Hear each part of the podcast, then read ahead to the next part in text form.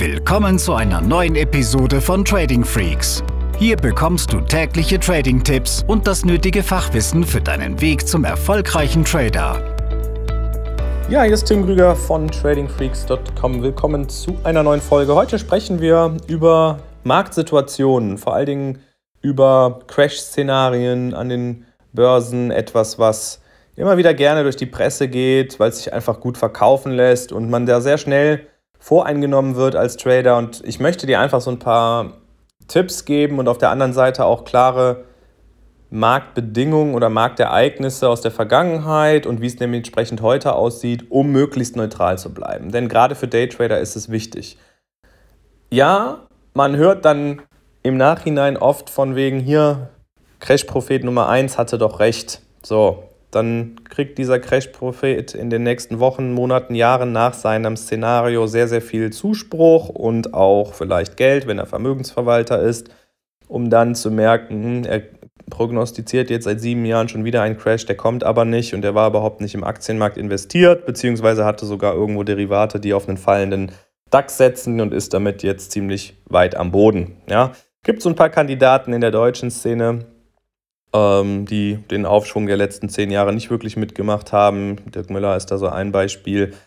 Deshalb würde ich solche Headlines, solche Schlagzeilen immer mit Vorsicht genießen. Wenn ich als Daytrader arbeite, ist es auch nicht meine Aufgabe, einen Crash zu prognostizieren oder auf der anderen Seite den wahnsinnigen Anstieg einer Assetklasse. Warum? Als Daytrader arbeiten wir nach Mustern. Wir haben gewisse Trading-Setups, ja, Strategien, die ganz klare Regelwerke sind, wo wir Marktlagen oder einfach Muster im, im Markt suchen und wenn die auftauchen, dann haben wir aus Backtestings, aus der Historie heraus ein gutes Gefühl, denn wir haben mehr als ein gutes Gefühl, wir wissen einfach, wir haben eine höhere Wahrscheinlichkeit auf einen Gewinntrade als auf einen Verlusttrade, wenn wir das entsprechend abarbeiten, dieses Setup. Und Marktphasen, wo es dann mal sehr, sehr volatil wird, wo Aktienmärkte 4, 5 Prozent am Tag fallen, müssen nicht unbedingt dazugehören zu unseren Setups. Oder wenn man sagt, ja, auch das gehört dazu, dann sollte man sich klar machen, dass man sein Risikomanagement an diese jetzt aktuelle Marktlage auch entsprechend anpassen muss. Das bedeutet, man sollte mal über die Positionsgröße nachdenken, gegebenenfalls den Stop-Loss rausnehmen und man sollte sich generell bei jeder Strategie klar machen, Gibt es Marktphasen, wo dieser Ansatz gut funktioniert oder gibt es Marktphasen, wo sie nicht so gut funktionieren und dann entsprechend auch die Füße stillhalten? Das heißt, als Daytrader nochmal, wir haben einfach nur die Aufgabe, Regelwerke abzuarbeiten, Muster im Markt zu erkennen und dann zuzuschlagen, wenn sie kommen und die Füße stillzuhalten, wenn sie nicht kommen. So. Und das muss in Summe einfach mehr Geld bringen, als was wir verlieren. Und ähm, trotzdem kann es auch für uns als Daytrader wichtig sein, allgemeine Marktsituationen zu verstehen. Ja? Um die mehrheitlich richtigen Entscheidungen treffen zu können. Das bedeutet zum Beispiel, auch wir, die sehr auf, auf Nachrichten ja gucken, die diesen fundamentalen Aspekt mit reinnehmen, geht es auch darum zu bewerten, wie ist die Volatilität. Da gibt es zum Beispiel den VIX, den VIX-Index, ja, der die Volatilität misst. Einfach mal googeln, VIX, Volatility Index, und du kannst sehen, wie die Volatilität in der jetzigen Marktlage aussieht. Und da gibt es ein Sprichwort, wenn dieser Volatilitätsindex hoch ist, dann solltest du anfangen zu kaufen. Und auf Englisch ausgedrückt, if the VIX is low, it's time to go. Also wenn der Index niedrig ist, dann ist es Zeit, sich vom Aktienmarkt zu verabschieden. Ja, es gilt als Faustformel.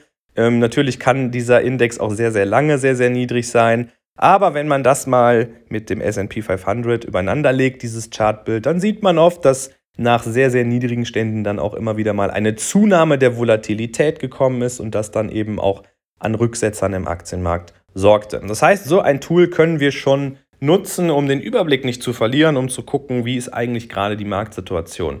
Denkt daran, alle Märkte sind mehr oder weniger miteinander verbunden.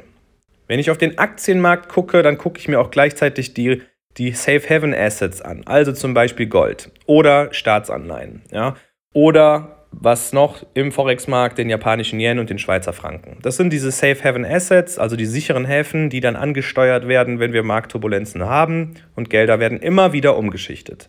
Denkt an die Big Boys, denkt an die großen Staats- und Pensionsfonds, denkt an große Hedgefonds, Investmentbanken, Versicherer, die wirklich ja Millionen, Milliarden bewegen und die nichts anderes letztendlich wollen als wir, ja, unter möglichst niedrigem Risiko maximale Rendite erzielen. Und diese Jungs und Mädels sind noch ein Stück weit risikobewusster ähm, als oft die, die, die private Trader-Szene, muss man dazu sagen. Und man wird immer wieder Umschichtungen feststellen. Das heißt, gerade die Big Boys können zwischen zwei oder drei Asset-Klassen hin und her schieben. Wir nehmen jetzt mal der Einfachheit halber dieses Szenario, dass ein, ein äh, richtig dicker Pensionsfonds nur zwischen Staatsanleihen und Aktien hin und her schieben kann. So, dann ist es so, dass Anleihen als sehr risikoavers ähm, äh, gelten, also dass wir hier wirklich wenig Schwankungen haben und auf dem Aktienmarkt eben die andere Seite der Medaille. Wir haben hohe Renditechancen, wir haben auch höheres Risiko, sprich höhere Volatilität. Und als Portfolio-Manager ist es deine Aufgabe, wie gesagt, das Risiko zu beachten und dabei auch noch konstante Erträge zu fahren. Und wenn sich die Zeichen für einen Abschwung am Aktienmarkt ergeben, dann wirst du deine Position am Aktienmarkt reduzieren, aber das Geld muss ja irgendwo angelegt werden. Und deshalb geht es dann oft in diese sicheren Häfen, in die ruhigeren äh, Gebiete und das sind in erster Linie Anleihen. Natürlich auch, sagen wir mal, teilweise Cash-Positionen, aber Cash tut weh, Cash bringt kein Geld, ja. Oder auch Gold wird natürlich angelaufen, aber auch da wird ein Fonds nicht sein komplettes Vermögen investieren. Was bedeutet das? Also, wir können zwischen diesen zwei Assetklassen in diesem Beispiel hin und her schieben. Jetzt gibt es aber eine Besonderheit. Wer sich ein bisschen mit dem Thema Zinsen, Leitzinsen aussetzt, äh, auseinandersetzt und sich dort auskennt, der weiß, dass die Leitzinsen der Notenbanken maßgeblich dafür sind, ob Anleihen attraktiv oder nicht attraktiv sind. Und wir haben eben jetzt seit Jahren diese Niedrigzinsphase. Und zwar nicht nur in Europa, sondern so gesehen weltweit. Klar gibt es noch Zentralbanken oder Notenbanken wie die Fed oder die Bank of Canada oder auch Neuseeland, die Zinsen über 1% haben. Aber auch das ist ja in der Realzinsfalle. Wir haben fast überall Inflation zwischen 1 und 2,5 Prozent. Und das bedeutet, dass man auch ähm, mit, den, mit den Staats- oder auch vielen Unternehmensanleihen überhaupt kein Geld mehr verdient. Man hat es nicht mal neutral, man verliert sogar Geld, wenn man die Inflation mit hinzuzieht. Und deshalb ist der Aktienmarkt in den letzten Jahren massiv gestiegen, weil es einfach keine Alternativen gab. Und die Notenbanken immer mehr Geld in den Markt pumpen. Ja?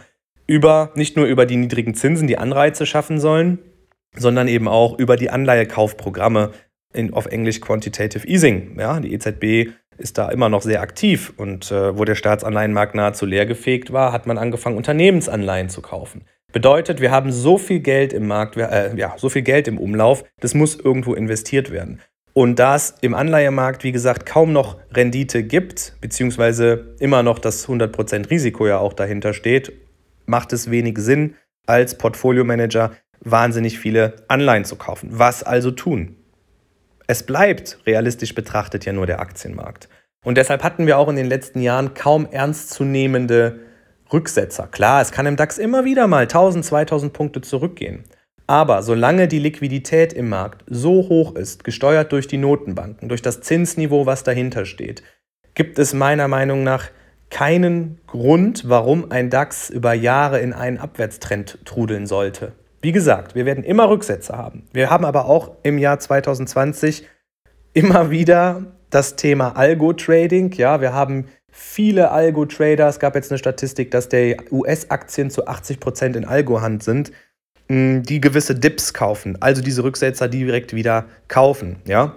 Und das gepaart mit dieser globalen expansiven Geldpolitik heißt für mich, Rücksetzer sind immer noch Kaufchancen. Es war in 2007, 2008 zum Beispiel ein komplett anderes Szenario. Wir hatten in 2008 ein sehr hohes Zinsniveau. Es gab Leitzinsen von im Durchschnitt, meine ich, 4%, wenn ich mir die G8 oder die G10-Staaten angucke. Und das sorgte dafür, dass Anleihen immer noch attraktiv waren. Selbst ein Tagesgeldkonto hatte damals noch 4% abgeworfen pro Jahr, ja, für, für Privatkunden. So, auch das kann man ja am Zinsniveau messen. Das heißt, in 2008 gab es ein ganz anderes Problem als heute. Die Banken haben sich nicht mehr getraut, es gab keine Liquidität im Markt und es gab Alternativen zum Aktienmarkt, nämlich den Anleihemarkt. Und das war der Grund, warum wir dort auch ordentlich, ja, wirklich von einem Crash sprechen konnten. Und das ist eben etwas, was wir seit mehreren Jahren so jetzt eben nicht mehr haben. Dieser Anleihemarkt ist nämlich eigentlich viel, viel größer als der Aktienmarkt, darf man nicht vergessen. aber er ist wesentlich weniger attraktiv.